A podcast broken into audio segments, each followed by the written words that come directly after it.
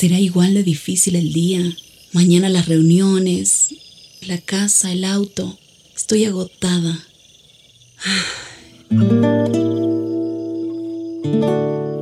No importa cuántas cosas me hayan angustiado hoy. Me acercaré a Él porque Él tiene descanso para mi alma y mi mente.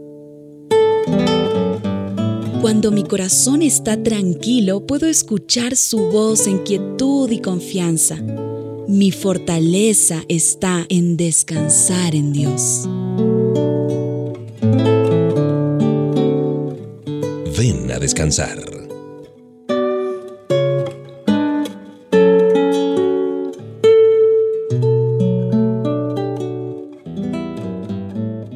Cuando pensamos en momentos de tranquilidad, aquellos que nos invitan a descansar, como en este tiempo con HCJB, pues eh, también vuela nuestra mente a la vida que llevó David y esos tantos momentos que tuvo de descansar en el Señor.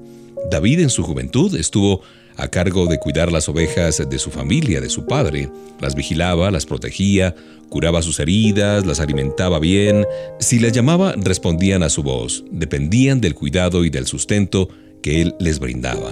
Cuando David dice por allá en eh, uno de sus salmos, Jehová es mi pastor, en el Salmo 23.1, estaba diciendo algo que para él era muy real, el cuidado, el amor, la protección de un pastor por su rebaño. En este mundo tan confiado en sí mismo se nos hace muy difícil reconocer que necesitamos un pastor. Es una gran bendición saber que al Señor le interesan nuestras necesidades. Cuando lo llamamos mi pastor, además de ser un privilegio enorme, es reconocer lo que Él es en nuestra vida, nuestro protector, nuestro buen pastor. En Apocalipsis 7, versículos 16 y 17, los creyentes recibimos las promesas del buen pastor. Dice, ya no tendrán hambre ni sed, y el sol no caerá más sobre ellos, ni calor alguno, porque el Cordero que está en medio del trono los pastoreará y los guiará a fuentes de aguas de vida, y Dios enjugará toda lágrima de los ojos de ellos. El Señor es un buen pastor que se interesa en nuestras necesidades, en nuestras heridas, en nuestras ansias de ser amados y comprendidos. Si confiamos en Él, Él suplirá todo lo que necesitamos. Él es el buen pastor. Dice, yo soy el buen pastor. El buen pastor su vida da por las ovejas. Un abrazo de Mauricio Patiño Bustos. Gracias por descansar junto a HCJB.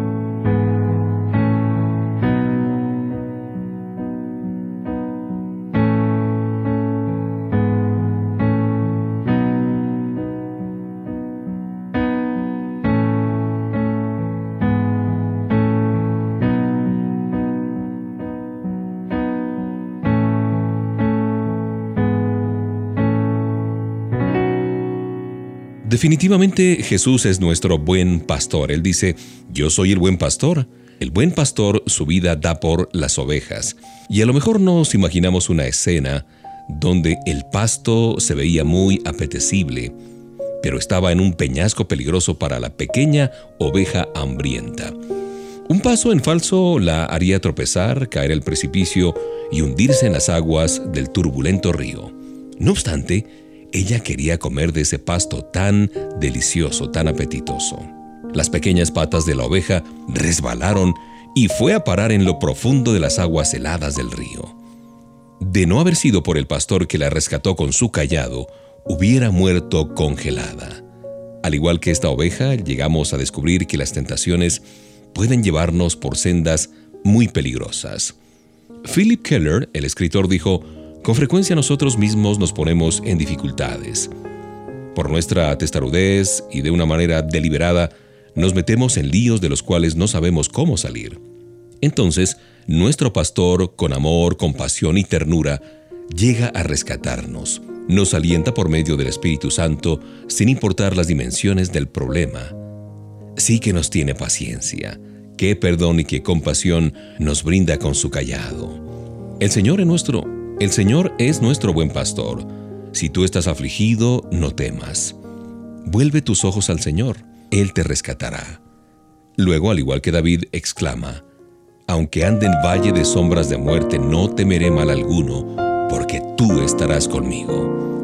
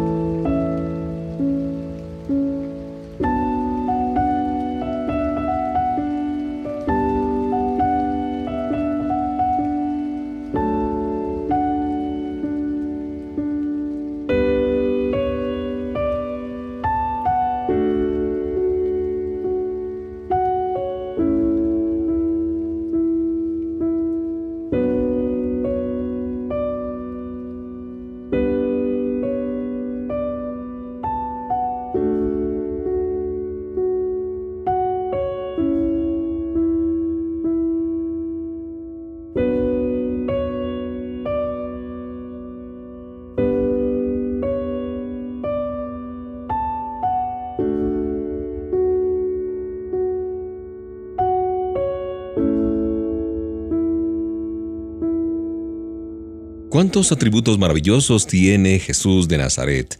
Hemos hablado de que Él es nuestro buen pastor, que podemos acudir a Él con toda confianza porque es nuestro sumo sacerdote. Y también en Efesios 2.8 aprendemos acerca de la gracia del Señor.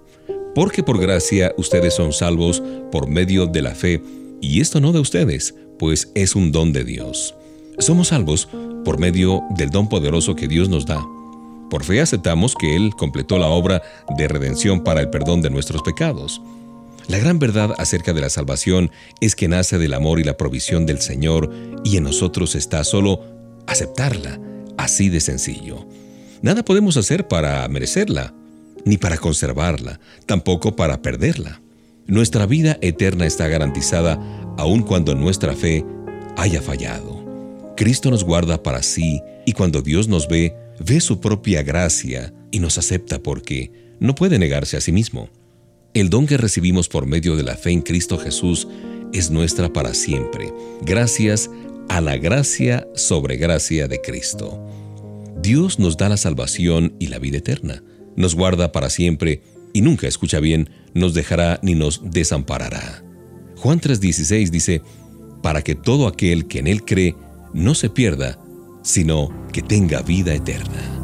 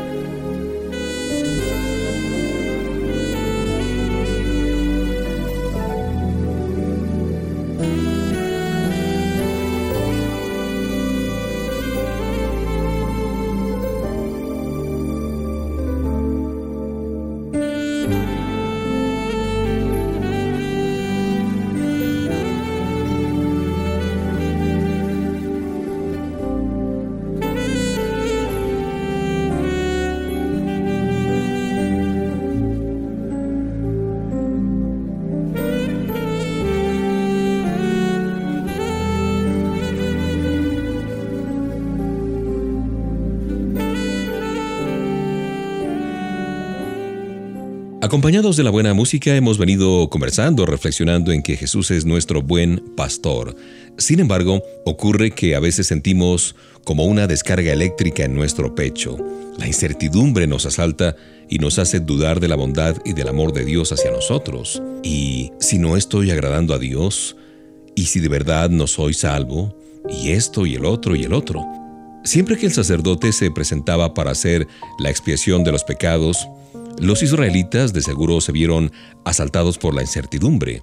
En la túnica del sacerdote había unas campanillas que si dejaban de sonar cuando él entraba a la presencia de Dios, significaba que el sacerdote había muerto y con él la esperanza de la expiación de los pecados. Imagínate esa angustia.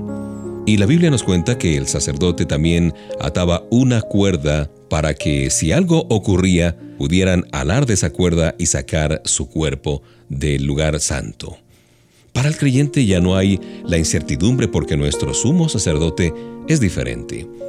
Hebreos 1.3 nos asegura que Cristo, quien sustenta todas las cosas con la palabra de su poder, habiendo efectuado la purificación de nuestros pecados por medio de sí mismo, se sentó a la diestra de la majestad en las alturas. Wow.